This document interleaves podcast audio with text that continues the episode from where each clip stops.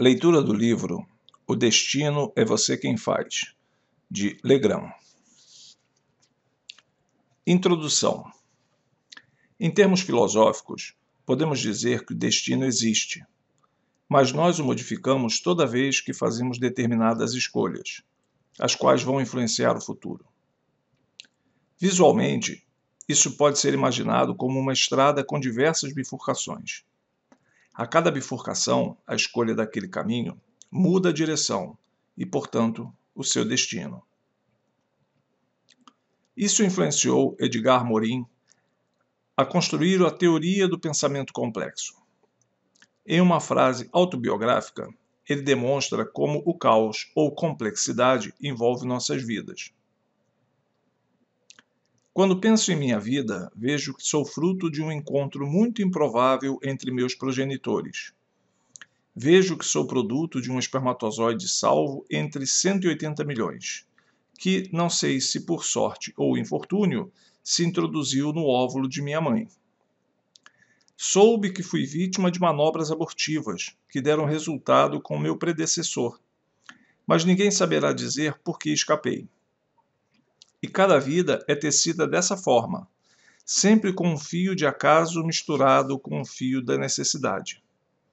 Sendo assim, não são fórmulas matemáticas que vão nos dizer o que é uma vida humana. Não são aspectos exteriores sociológicos que vão encerrá-la no seu determinismo. Você acredita em destino? Destino é um tema polêmico há quem acredite e há quem repudie.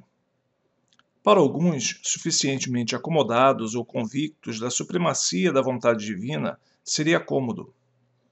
Para outros que não gostam de ter a sensação de que não controlam suas próprias vidas, como Neo da trilogia Matrix, seria um grande tormento. Destino tem a ver com causalidade. É poder prever um determinado fato com base nos eventos que antecedem. E a causalidade é base de inúmeras escolas do conhecimento, tais como a lógica, a física, a química, a biologia e a filosofia, que têm buscado, muitas das vezes com grande sucesso, explicar ou modelar o mundo. Se você tentar observar o mundo desta maneira, verá que causalidade é quase que inevitável. O fato de eu ter escrito este texto, por exemplo, pode ser visto como uma consequência deste assunto ser polêmico. Este fato, por sua vez, poderia ter causas anteriores, como as citadas no primeiro parágrafo, e etc. Tudo tem uma causa e tudo tem consequências.